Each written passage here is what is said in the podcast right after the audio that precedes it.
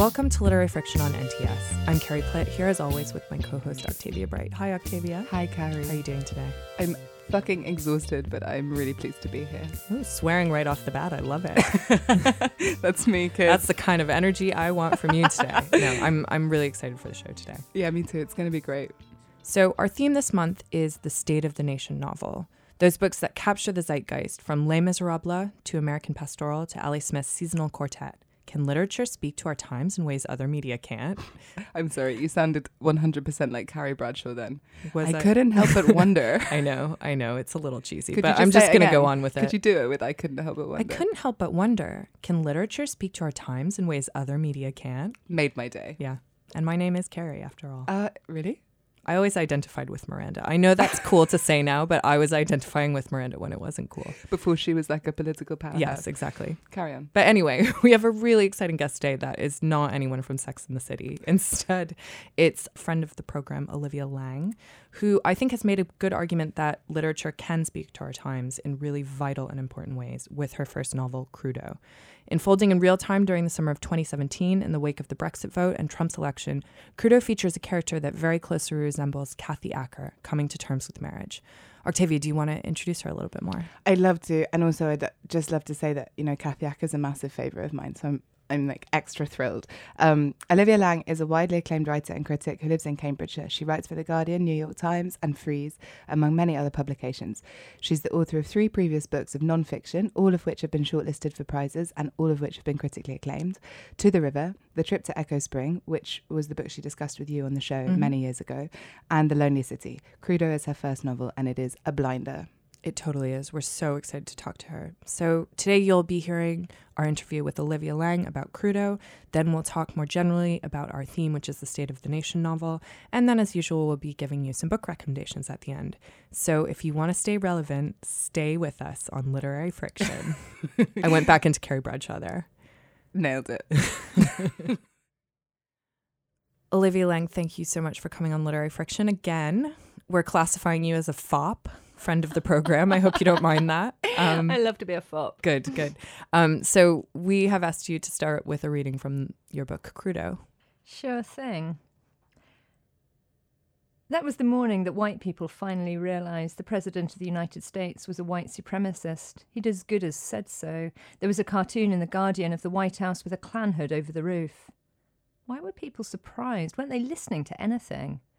Kathy read some threads from people on the far left, hysterical over weapon caches in Charlottesville. Here's something you need to know. Caches of weapons were found throughout Rwanda after the genocide. This isn't about the CSA statue, but a test run for a militia takeover of a small city. I am sorry to bring you this tonight. There's a bigger plan at work here. Please don't doubt that. Take nothing for granted. People weren't sane anymore, which didn't mean they were wrong. Some sort of cord between action and consequence had been severed. Things still happened, but not in any sensible order. It was hard to talk about truth because some bits were hidden, the result, or maybe the cause. And anyway, the space between them was full of misleading data, nonsense, and lies. It was very dizzying. You wasted a lot of time figuring it out. Her decisions really once led plainly to things happening in a way you could report on. She remembered it, but distantly. A lot had changed this year. The people who opposed it were often annoying, but that didn't make them wrong. Think how many annoyingly right people the Nazis had killed, people who said inconvenient or paranoid things that turned out to be true. They were dead. So were the cynical, ironic people, and the people who refused to engage, the people who fought street battles, and the people who closed their doors and came inside and preserved culture instead. Kathy wasn't sure what she'd do if it came down to it. Back in the day, she'd done her time in the black bloc. She jostled to the front, shoulder to shoulder with the bandana boys, the brick throwers. But then she decided she hated them, that the whole thing was dogmatic and foolish. A game on both sides. Hard to tell now. Depends where you're standing. Like inside a synagogue, like in a headscarf at the airport. What the fuck had happened? She can see two books out of the corner of her eye Mother Country and Cruel Optimism. Maybe she should read them.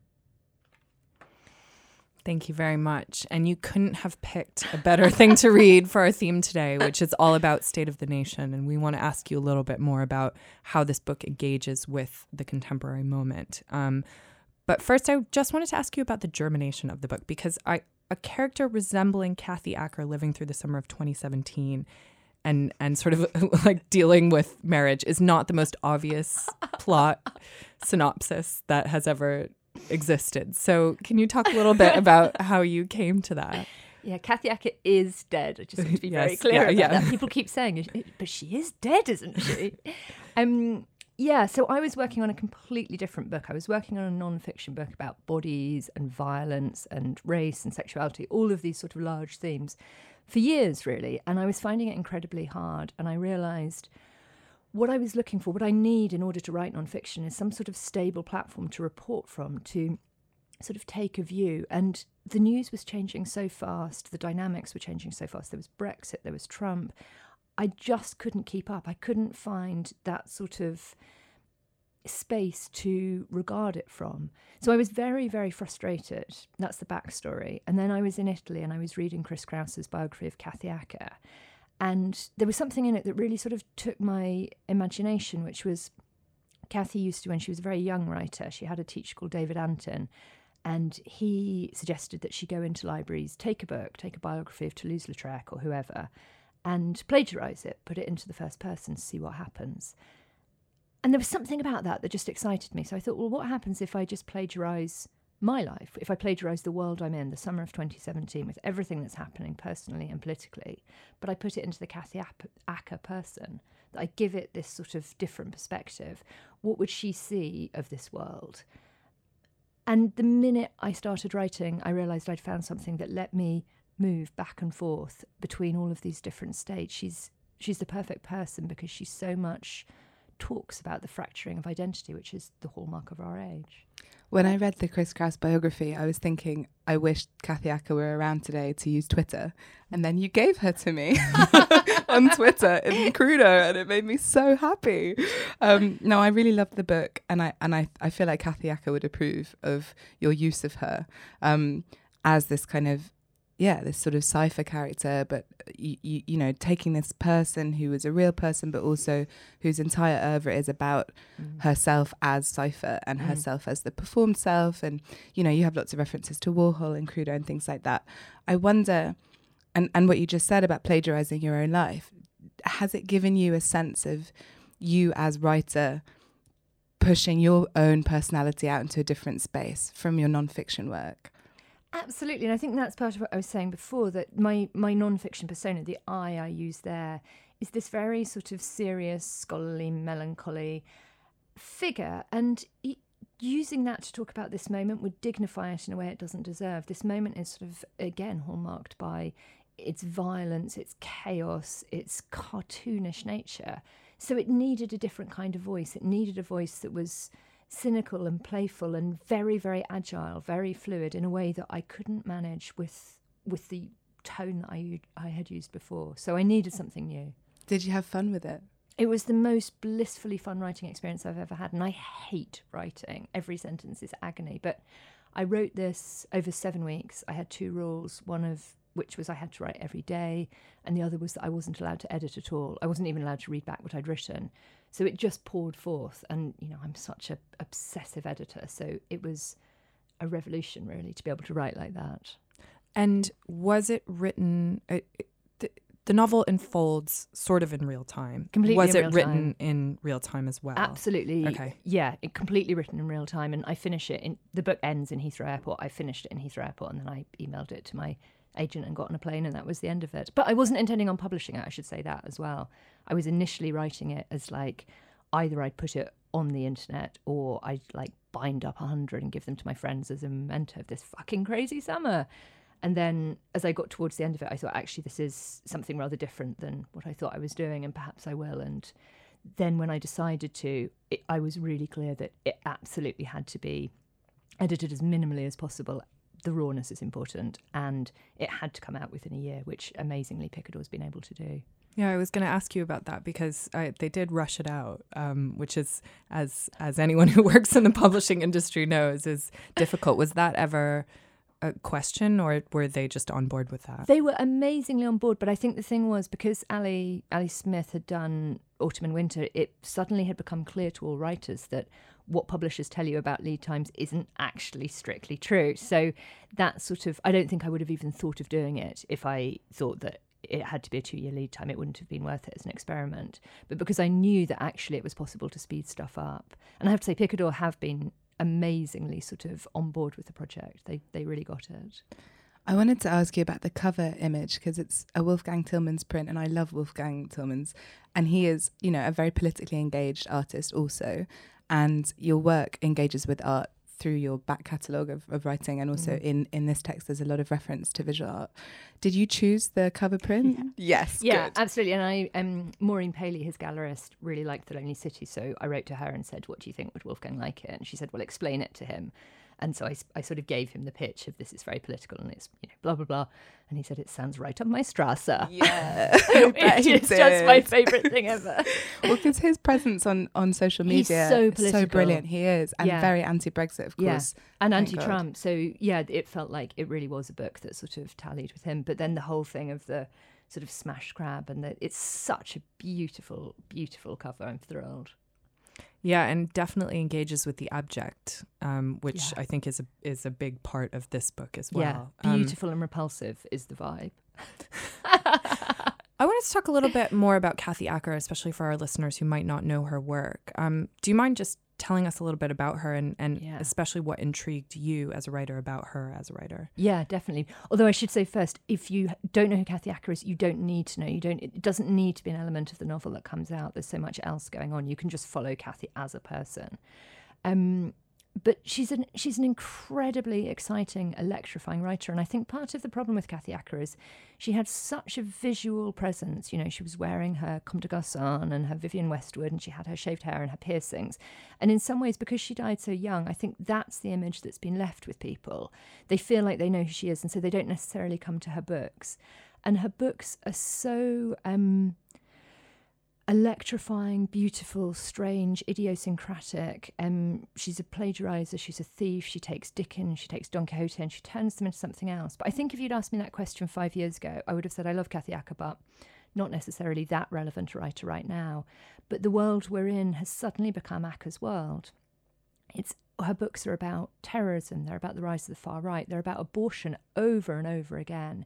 All of these issues that are in the news right now are very much present in her work. I really got that sense as I, I will admit I haven't read Kathy Acker, but what came through to me was that she was a relevant writer for our age. And that was why throughout the book, whenever Kathy, my character, writes, they write Kathy Acker's lines. And it's not in quotation marks in the book, but it's all at the end. And part of that was to just say, this writer is speaking to us right now. It felt really important to me that she doesn't get left in the 80s, that she's sort of brought back into the 21st century, which she never saw, but really predicted in so many ways.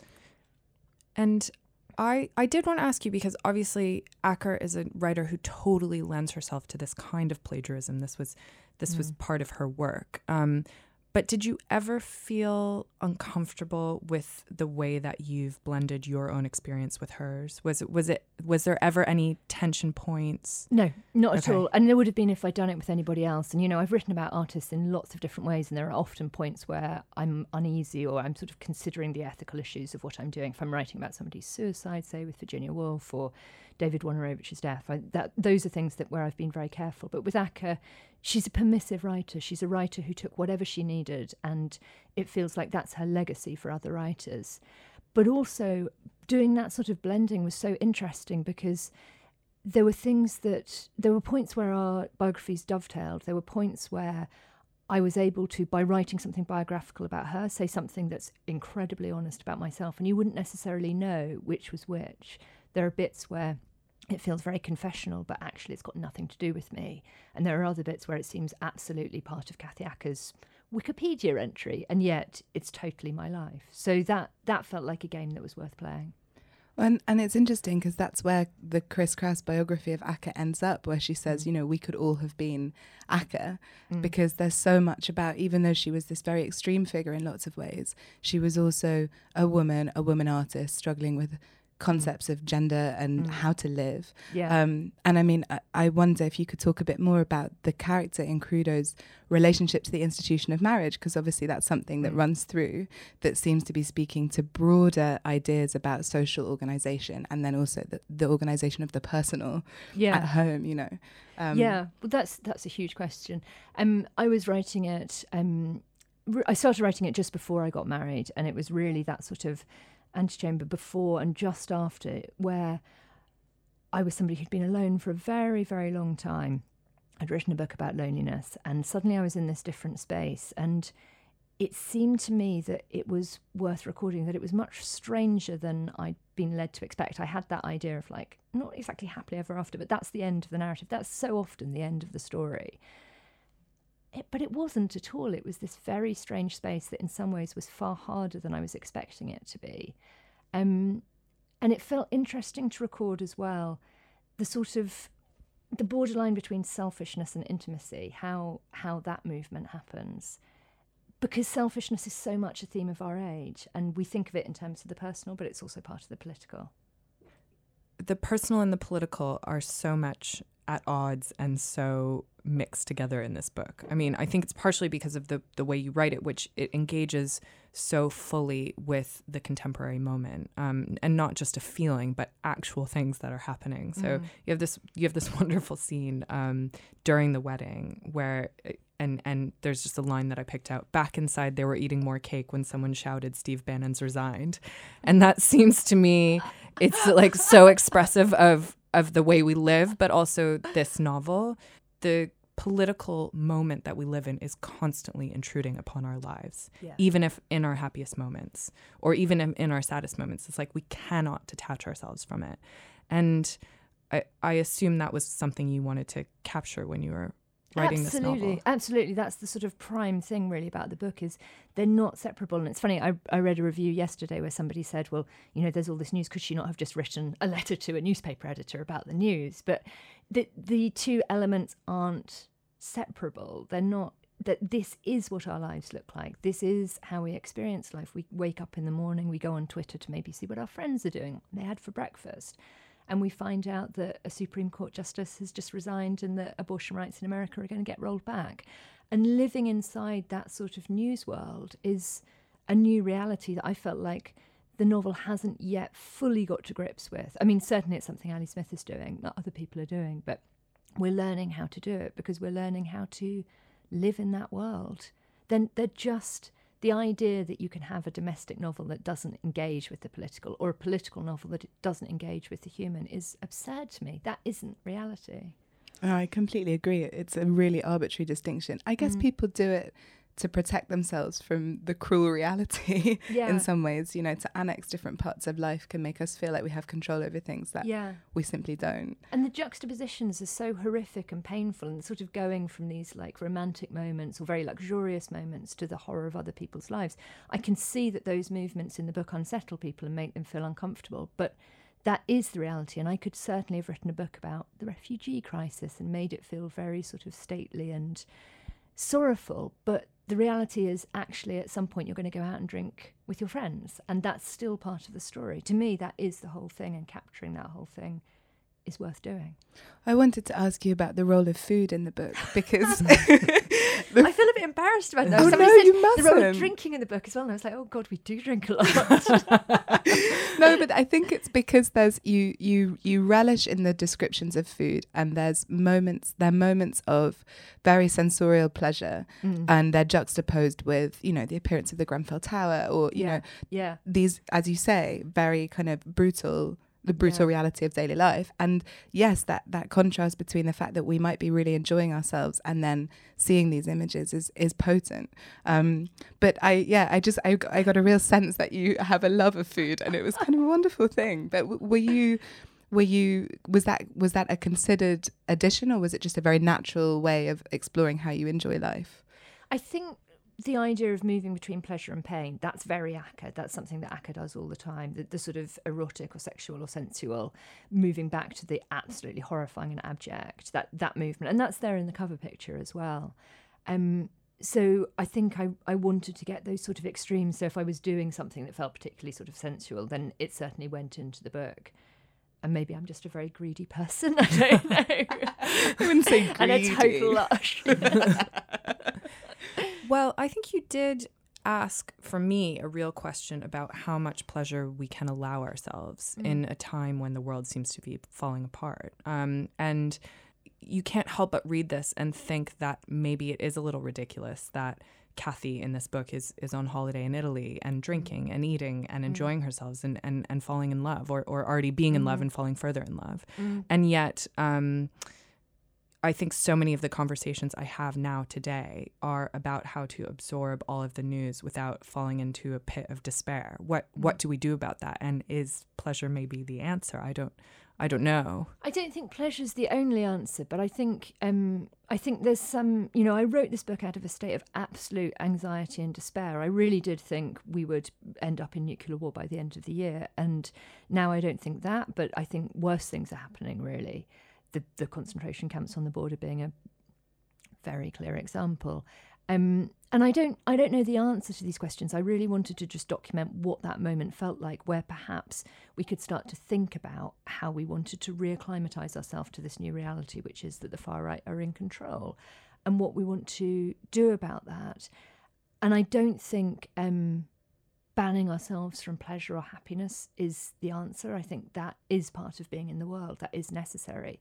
But I also think we have a responsibility towards other people. And I feel like the argument in all my books, and particularly this one in The Lonely City, is they're really about not being terrified of difference, not allowing yourself to hate the different and working against your own tendencies to selfishness. And this is about somebody who's profoundly selfish trying to learn how not to be. It's that that is the sort of cracking that Kathy's undergoing. And that happens on a very personal, privileged individual level, but at the same time, every single person involved in the political story is also an individual living their private life, and we can all inch towards being less selfish. That feels to me like that's a political thing as well as a private thing. Well, that leads me exactly to the next question I wanted to ask, which was about the role of intimacy in the book, because the relationship that Kathy has with her husband um, and the experience she has of, like you say, cracking open and allowing love Yeah. in in this very uncomfortable way. I, r- I found I very profoundly identified with it, and so it's like one of the things that la- that resonated the most with me. That movement towards intimacy, but profound distaste Yeah. for it and Yeah. fear of it. yeah. I wonder if this, if you would agree with this, that you know, you're saying yes, pleasure is we mustn't deny ourselves pleasure, but it's also not the only counterpoint to the horrors of reality. But that intimacy can also be the, the counterpoint, and maybe it's something that can Yeah. strengthen us in this fight against all of these horrendous actors. Yes. Yeah, absolutely. I mean, th- there's a line right at the end of The Lonely City that's about the the pursuit of individual happiness is fine as long as it doesn't trump our obligations to other people. And that feels like that's that question that the book ends with then comes into Crudo. Well, what does that mean? What does it mean to be happy in terms of the other people in the world? How do you do that? How do you learn to be generous? How do you learn to be kind? Um, and I feel like I I have been honest in all my books and I have exposed all sorts of things. Um, but exposing selfishness is a lot harder than exposing like I'm lonely. You know these sort of things that you can make almost lovable. Whereas there's nothing lovable about selfishness. It's disgusting, and yet it felt like it was an interesting thing to try and chart. And it is so much a part of our age, a part of our moment that we're so caught up in presenting and publicizing ourselves by way of social media. We're so engaged with the self and trying to like batter that eye down and become open to one person, many people. That feels like the act that we need to be doing. Here, here. And I, uh, you, you've been mentioning your nonfiction books, um, and I think there is a pretty clear. I mean, there are a number of themes that you explore in all of them. One of the clear through lines through all of your books is exploring the way that art can affect our age, the way that art speaks to us in in an immediate way, not just as something beautiful, but as something meaningful, and that really came through here. Um, Good. and uh, I wonder, you know, obviously writing a novel is is part of that project, but I wonder how you think art in particular can speak to our age now, what's happening in the world. Um, can can it change things? Can it help things? I think it absolutely can. I think um, t- so there's a bit in this book which really, to me, is the crucial bit where um, Kathy's watching a video of Philip Guston talking, or reading a transcript of Philip Guston talking, the painter Philip Guston talking in the 60s or 70s, and he's talking about the concentration camp Treblinka and how a great numbness fell across everybody, both the people in the camp but also the perpetrators, and how dangerous that numbness is. And then he talked about some people who escaped, and he said the process of that unnumbing is unimaginable. And that's the job of art. That's what art should do to bear witness to this, but also to unnumb ourselves. And I just feel like that the bearing witness is one thing. Sure, we know that we need to bear witness, but the unnumbing is also so vital that we go into almost a trance, especially with the speed of the news cycle. I think we go into a trance where it's like worse and worse is coming over and we're almost lulled by it. And we need to not be, we need to wake up to it. And the other thing, which I think art really can do, is just challenge our terror of difference that we're so afraid of different people's lives, what different people look like. And this idea that we're constantly creating borders, these policed borders, art breaks those. Art snakes across those, art picks the lock, and that's what it's there for. Did you think of yourself as writing a State of the Nation novel when you were writing this? That's such a like big swinging dick. Thing I know to it do. is, but maybe like own Say it. yes then. Yeah. I mean, yeah, yeah. There is a fantasy about my dick in this book. So yeah, I was writing a statement. we Yeah, love I mean- to, to talk about swinging dicks. Yeah, yeah. Swinging On dicks, we can literary talk fiction. swinging dicks. Yeah. I mean, uh, not state. Of, I mean, it's not state of the nation. It's state of the globe. Yeah, I wrote a state of the globe novel. Just a really small. Yes, ambition. I love it. No, and and actually, Olivia's following- I mean, just slapped- State of the Nation is so like mean and small. The Yeah. nation with its nation state and its fucking passports. No, it's not about that.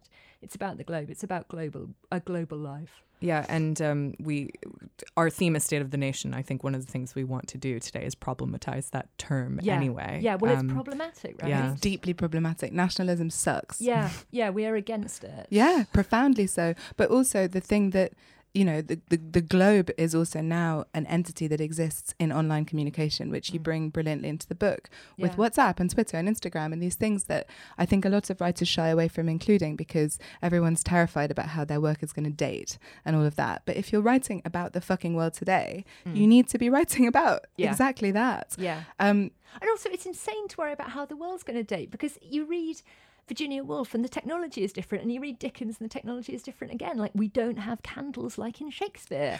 I mean, that's just absurd. Speak for yourself. okay, some of us might. No, Horsehair mattress. How did you know it was a masochist?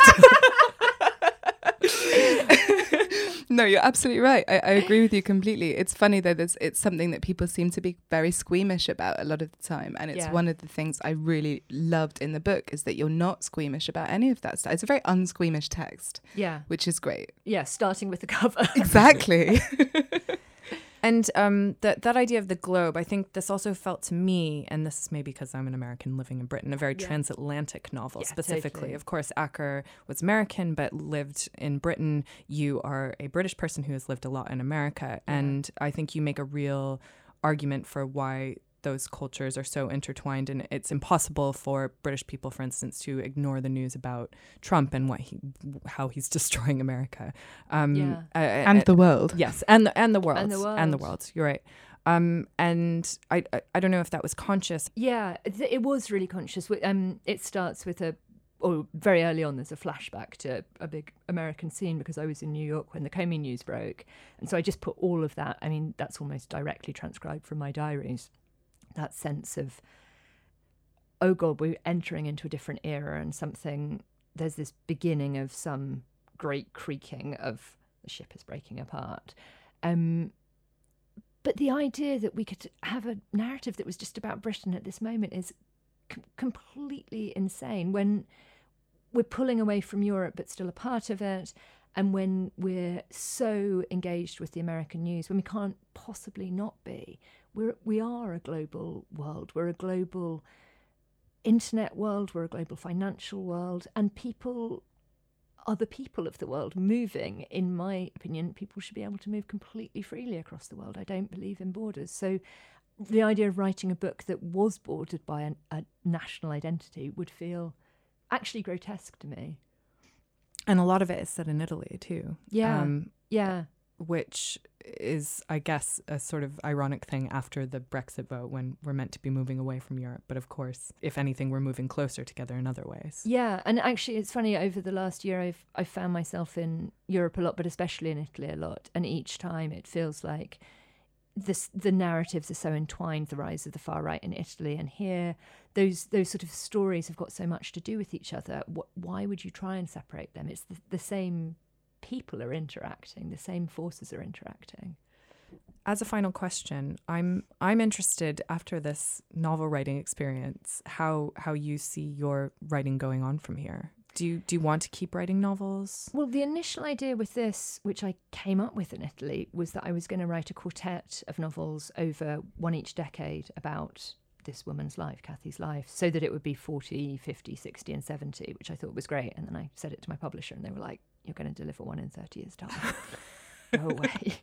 But I It's mean, like Richard Linklater. yeah, I mean, I think it's a great idea, but um, but I actually do have to write this book, Everybody, which is the nonfiction book about the body, which will try and approach similar material from a different perspective. And at the moment, it is incredibly problematic to try and work out how to do that, how to report on that, um, what tone to take with any of it. It just feels like writing when the void is in front of you and you have no idea what you're heading into is a completely different exercise. And I feel like if artists aren't right now going through a complete crisis of what they're trying to do and how they're going to do it, then what on earth is the art they're making?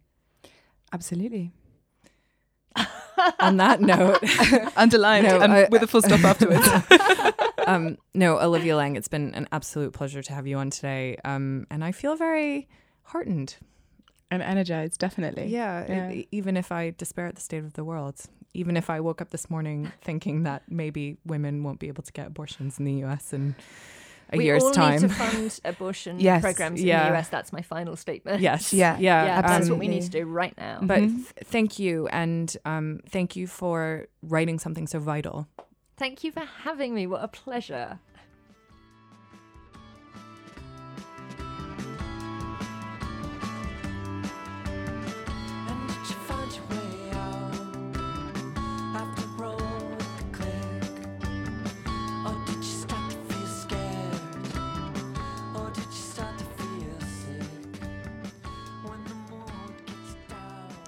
This is Literary Friction. I'm Carrie Plitt back here with Octavia Bright to talk about this month's theme. So last month we talked about small towns, and this month we're going big, baby. the State of the Nation novel, which I guess could actually be about small towns, I but mean, actually be State of the Nation It's novels. kind but, of a similar. you know, I need, I. I yeah, whatever. It's going to be very, very different. Um, Yes. and it's something I'm excited to talk about because it's a term that gets thrown around a lot. Um, but I'm, I'm excited to interrogate it with you. Yeah, me too. And also, it is a term that Jon McGregor used uh, when we interviewed him in the last show, where he said his book Reservoir 13 wasn't aiming to be a State of the Nation novel, and yet people had kind of responded to it as such. So it's kind of a nice thread that we're trawling through. Yes. Yeah, Um, I agree. So, what do you think um, a good State of the Nation novel needs to to have if it is to be classified as such? Well, I, I, you know how I feel about categorizations. Yes. Yeah. Okay. Go on. No, I think that a good State of the Nation novel needs to be engaging with um, the mechanisms of contemporary life, and I think that one of the one of the quirks of that in contemporary in our world as it is right now is technology basically it's instagram whatsapp it's twitter it's these things that can be very jarring when you read about them if they're not done with a great amount of skill email whatever i mean i always think of sally rooney when we were Mm, putting this mm. together because conversations with friends manages to incorporate a lot of those things without it feeling clunky or hackneyed. But I think that the State of the Nation novel is looking at the ways in which society organizes itself, contemporary society organizes itself. And for me at the moment, you know, the way that intimacy is experienced is not face to face so much anymore. So I think that's one of the things that I would be looking for. Yeah. Does that And make sense? It no, it does make sense, and um, I think that's something that Olivia Laing is very consciously playing around with. in- in, Crudo, um, and I also think that brings up a, a interesting, more general point, which is by its nature, the state of the nation novel is probably going to look different in different times in order to be able to to consciously reflect its temporary moment. Yeah. So I think when sometimes when we talk about the state of the nation novel, we sometimes think of those Dickensian sort of Victorian novels that look at have a really big sprawling look at contemporary society, things like Middlemarch, even The Way We Live Now by Trollope, um, which I have never read and Me neither. sort and of I don't wanna read. no, man, no way. um, but but is that sort of considered the archetype, or maybe not the archetype, but but the highest form of of the state of the nation novel, in that it's it's looking at all classes of people and all classes of society and trying to make a very big statement about life. But I think you could argue that that maybe isn't the best way to depict the way we live now. now. Exactly. I think that the form should also mirror the time. And we're not living in a time where these grand Victorian novels of 300 pages feel that possible, actually, for many people. And so, like, referring back to Crudo, but the fact that it's a novella makes a lot of sense to me. And I think, I mean, I'm not a big fan of Martin Amis, but he's a great writer of the state of the nation. I don't like the nations that he presents, I don't like his outlook. Um, and I remember that book, Lionel Asbo, was a bit of a fucking disaster. But it was also, you know, a short, pithy, kind of arch look at what was going on right in that moment. Mhm. I think that it's important to look at the State of the Nation novel in contrast to the historical novel. And when I was reading stuff to prep for this show, um, there was a lot of wanging on about the fact that the Booker Prize never really acknowledges State of the Nation novels because they all the list tends to be you know largely historical or narrative fiction in a different way, yada yada yada.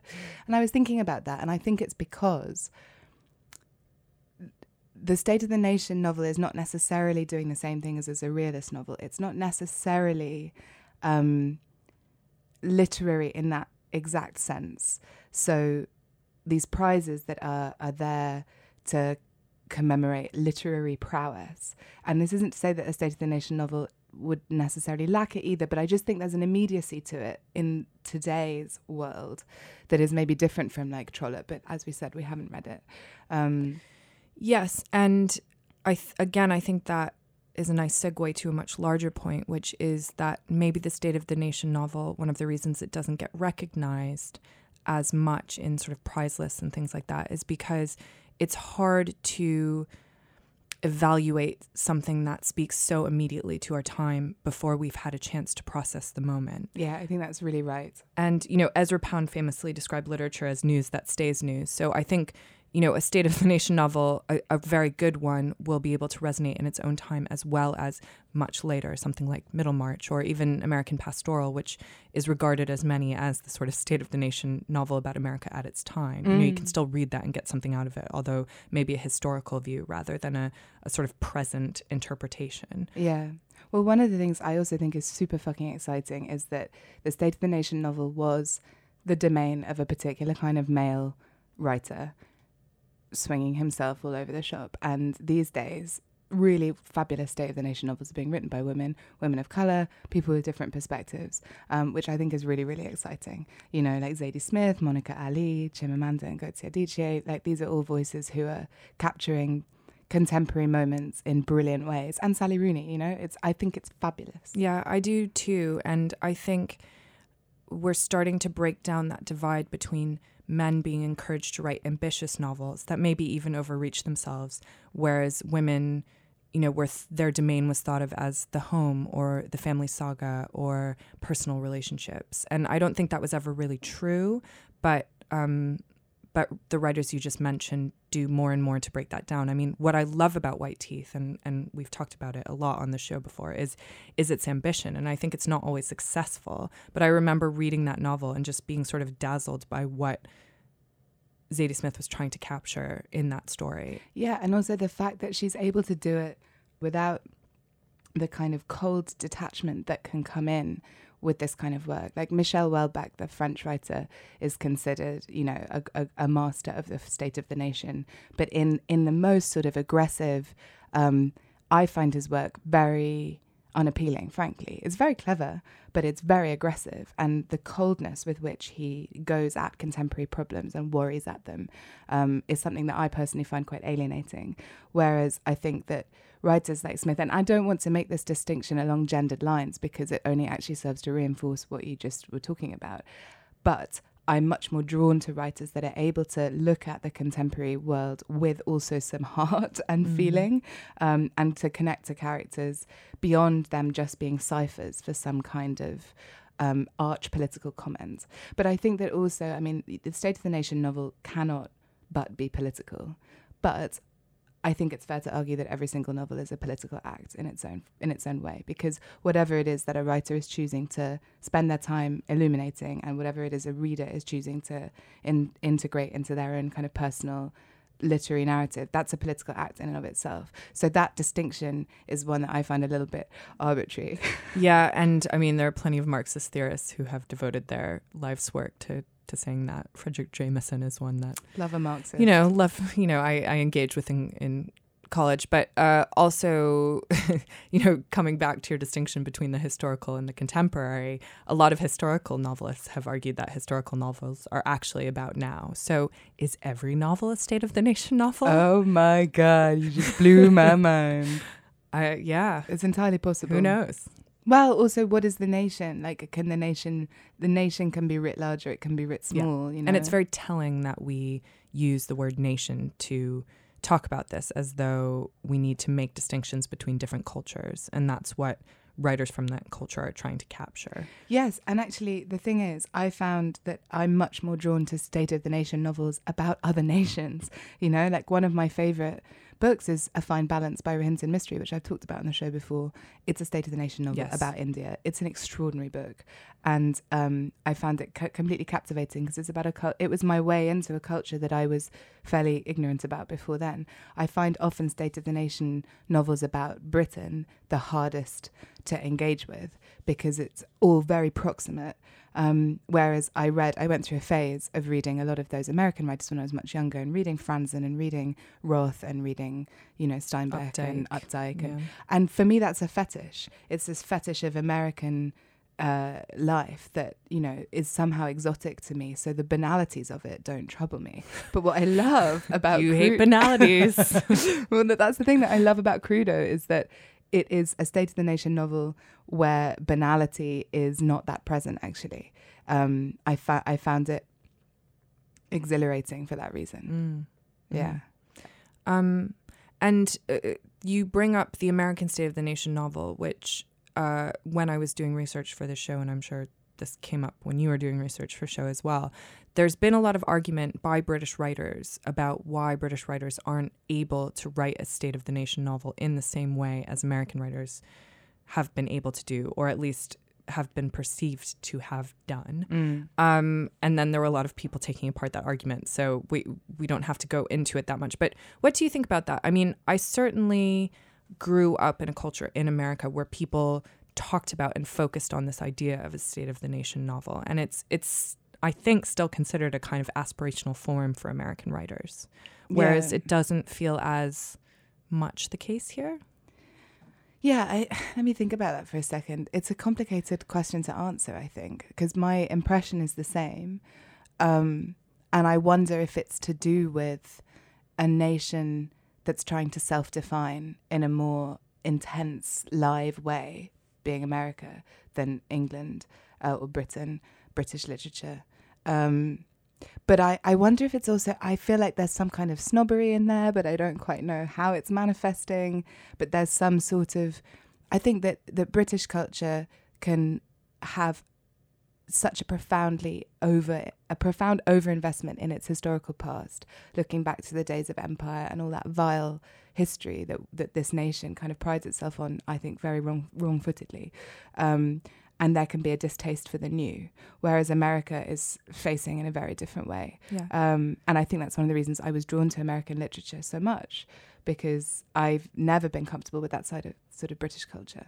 Yeah, and I do think it's a generalization, but I do think it's true that America is committed to an ongoing project of self definition in the way that Britain isn't. Yeah. Um, maybe just because of the the sweep of history that Of encapsulates Britain as opposed to America. But I think also, uh, and this is why I would abolish the monarchy, because I think it's hard for a nation to self-define when it's not a republic. yes, I I agree. Yeah. As does my intensely Republican husband. He'll be very happy to hear this. um, okay, so should we talk about our favorite State of the Nation novels? Let's do it. Um, so mine is a, a, a slight sidestep, I suppose, but I think it's I think it's valid. Um, so.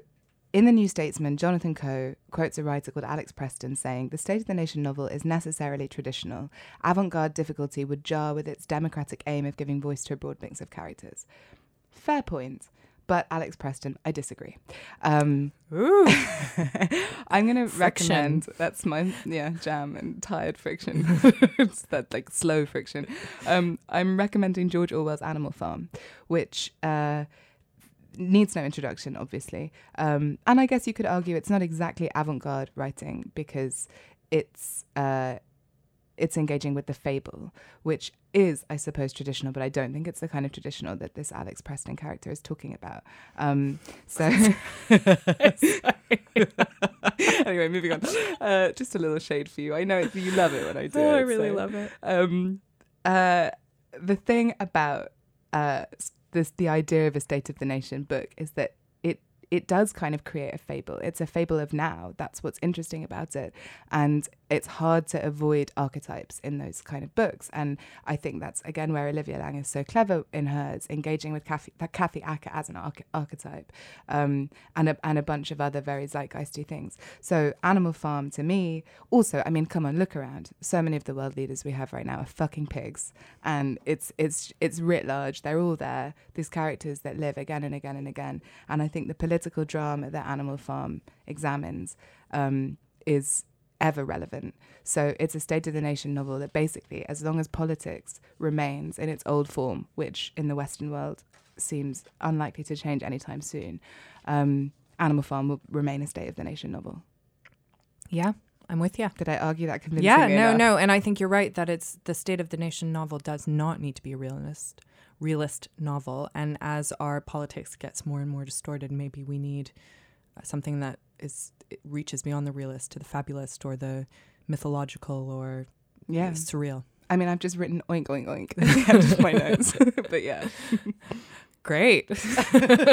What's yours? um, my, can I just tell you a little bit a story very quickly before I start? Which is, I was at this event over the weekend for aspiring authors, and I had this one-on-one session with one of the authors. And at the very end, he was like, "Hey, I listened to your radio show," and I was like, "Oh yeah," and he was like, "It's very funny," and I was like, "Oh yeah," and he was like. I don't know if you mean it to be funny, but it's very funny. And then he left. wow. We are we are funny. Do we try to be? Fu- I Oh, don't know. I don't know, Anyway. babe. I have no idea. I'm sure we're fucking hilarious. Okay. you you swear a lot when you're tired. Not I that I mind. No, okay, but I- anyway, It's lazy expression, isn't no, it? no, I know. I'm not saying it's lazy. It's adorable. because I was on the BBC usual. recently and I wasn't allowed to swear, so it's all coming out. I'm having some kind of like delayed reaction. fuck, fuck, fuck, fuck, fuck. What's your book? Um, well, as as with you, I'm cheating a little bit, which is that I'm not going to talk about a book. I am going to talk about what I do think is one of the great American State of the Nation novels that is actually a play, which is Angels in America by Tony I Kushner. fucking love Yeah. that play. Yeah, it's a wonderful play, isn't it? Um, it's a two-part play set in the late '80s in New York, in the midst of the AIDS crisis. It uh, the the first part premiered in 1991, and the National has just put on a really acclaimed production that moved to Broadway. I, I think saw, you saw it, and I, also know. have recommended this on the show before. But keep going. Wait, have you? Yeah, yeah, yeah. But keep going. It's phenomenal. It deserves Oh, all the airtime it no, can I'm sorry. anyway, I was really gutted to miss that production. Well, I'll talk about why I think Angels in America is a State of the Nation novel. Um, it because I think it's it's part of its ambition is what makes it so pertinent to its time. Um, it's beautiful, it's funny, it's messy, and it's talking about AIDS, it's talking about the gay community, it's talking about Mormonism and the project of America, what America is, what it can be. Um, and all of the bad and good things that come along with this young nation's project of independence and self rule. And um, I just, it's, it's beautiful. And what I would say is that it's great to read which is not true of all plays. And I've never actually seen a production of it on stage. I've seen the HBO version that came out in like 93 or something like, like that, which is which is pretty good. But my favorite experience of encountering this play was actually just reading it for the first time. Yeah, it's an incredible text. And so I'd I'd really recommend it along with Octavia, Again. who apparently has already recommended it. No, but it's phenomenal, and you're right. It is phenomenal to read, and also what I love about it is it's realist, but it's also completely fabulous. As in, Mm. there is this fable element to it, Yeah. and these other voices that come in. well, No, there's a literal angel that appears on stage that's notoriously difficult to to actually stage. Yeah. Um, and the National did an amazing job. I saw it, and it blew me away. Yeah, there's an oral history that's just come out about it that I really would like to read. Um, called I think the world's only spins forward or some uh, uh, something like that. We'll we'll tweet about it. Yes. Um, so we'll be back in a minute with our book recommendations. Friend living upstairs, are you coming on downstairs? Or will we be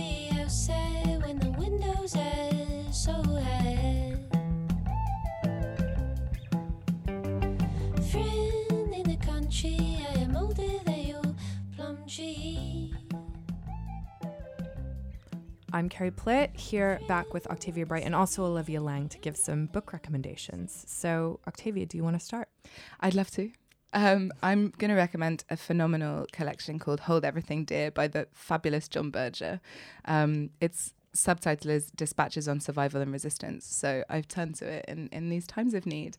Um, I've been really struggling to sit down and focus and read lately. Sometimes it happens. I, I struggle to focus my mind and kind of connect. And I think it's been it's partly to do with feeling stressed about everything that's happening in the world and also my personal life being in flux, all these different things. And I find Berger's voice such solace in those times because he is relentlessly political, he's relentlessly emotional at the same time. And there is never a sense that these things should be separated in his work. Um, and this text is, is just full of like profoundly meaningful, beautiful, connected sentiments about basically holy shit and also don't stop feeling, don't stop loving each other, don't stop expressing those things. Um, so it's, it's a very galvanizing book and, and feels frighteningly relevant still, as his writing always does. Um, and I miss him. That's it. But do it, read it. It will, it will, it will hearten you. Um, and I think it will inspire you, whether you are someone who writes or not, to think about ways to express yourself and to express yourself to the people who mean things to you, um, whether they be artists or people in your personal life. There's this wonderful letter he writes to Juan Munoz, who was this fabulous Spanish uh, artist who was a friend of his after Munoz's death. And it's just this kind of, it just made me think, you know, if you appreciate somebody's work, just fucking tell them, you know, tell them. It will mean, it will mean the world. It will, tra- it will transform both of you in, in the experience. So John Berger, forever. What a recommendation! No, I I love John Berger, but I've never read that book, so I think I need I'll to lend read it to you. Yeah. I'd love to. you have to be careful read with it though. It belongs to my aunt. Okay. Oh. Olivia, could we have your recommendation? Yeah, my recommendation is um, This is the Place to Be by Lara Pawson, which Yes. is published by CB Editions. Oh, good. That I haven't a, read it that yet. is a wonderful book. This yeah. is a really, really special book. Um, so when I I was saying earlier that I'm struggling with writing a new book and can't work out the form, and I feel like Lara Pawson is the person who's cracked the form somehow. She's she was a war reporter, and in some ways, it's reflections about her time reporting on wars in various African countries. Um, but it's also about so much more. It's about sexuality and gender. It's about what violence means. It's about what truth is. Re- I think really it's meditation on what truth is. Um, it's very short and it's written in fragments, and that's become such a sort of voguish form. And I feel like those books can often be just exceptionally lazy, like the the thoughts aren't connected. With Lara's book, it feels like it's the only possible way that she could have written it. It's a sort of a shattering that comes together into this into this new way of thinking. I, I have never read anything like it. I've never read anything that so deserves its form, um, or that has made me think so deeply. It's it's articulated things that I have never been able to articulate about how I feel about fear or how I feel about having a body. It feels like it gets right into the tendrils of human experience in a way that I find staggering. And it really is only the barest amount of pages. So I wholeheartedly recommend that. That makes me very excited to Buy read it. it. Yeah, Buy I will. I will immediately. It's a wonderful book. And I think we were talking earlier, maybe before you came, about the confidence of Crudo. And I really feel that's something that the that her book shares with yours is Yeah. is the confidence of her voice. Yeah, she's so brave. She's one of those writers like David Wojnarowicz where you read and you think, this gives me courage to do more with my work, to push my boundaries out, which I always feel like is that's the mark of the books that I most want to sort of press into people's hands. Mm. Carrie. Well, I feel my recommendation is going to be a bit of deflation after those, to be totally honest. Um, partially because this month I have just been reading manuscripts from my authors, some of which are very good, but I'd feel very weird recommending them.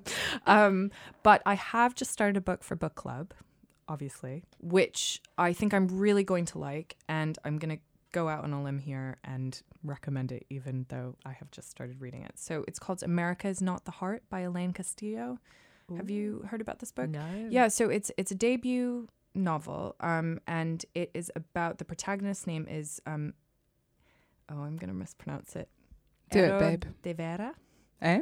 Ero De Vera, Sounds good. who arrives in her uncle's house in the Bay Area in America after being disowned by her parents in the Philippines. Um, and it's just, it's it's incredibly compelling. It's incredibly readable. Um, it's a very searing examination of the immigrant experience in America, which I think is just so pertinent to our times um, and so important right now. And also a Filipino voice, which I don't.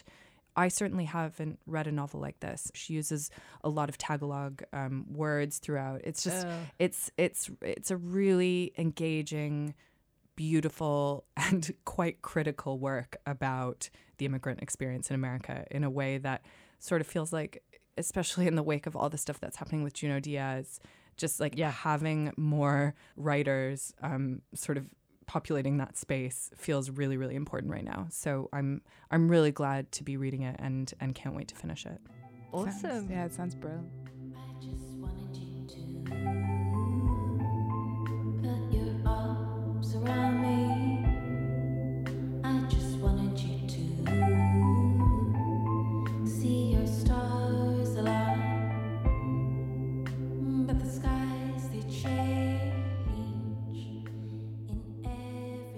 Right, that's all the time we have for today. Thanks to our interviewee, Olivia Laing, whose book Crudo I would recommend you all read and buy and talk to us about on Twitter. We'd love to hear from you.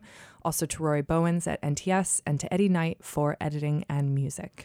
Literary Friction is available as a podcast to download on iTunes or wherever you get your podcasts and to stream on nts.live. You can check us out on Twitter and Instagram. You can also get in touch with us via email litfriction at gmail.com. And I'm fucking sorry for all the fucking swearing. No, you're not. I'm not. Well, we will be back in a month. I'm Carrie fucking Plitt. I feel so naughty saying that with Octavia Bright, and this is Literary Friction.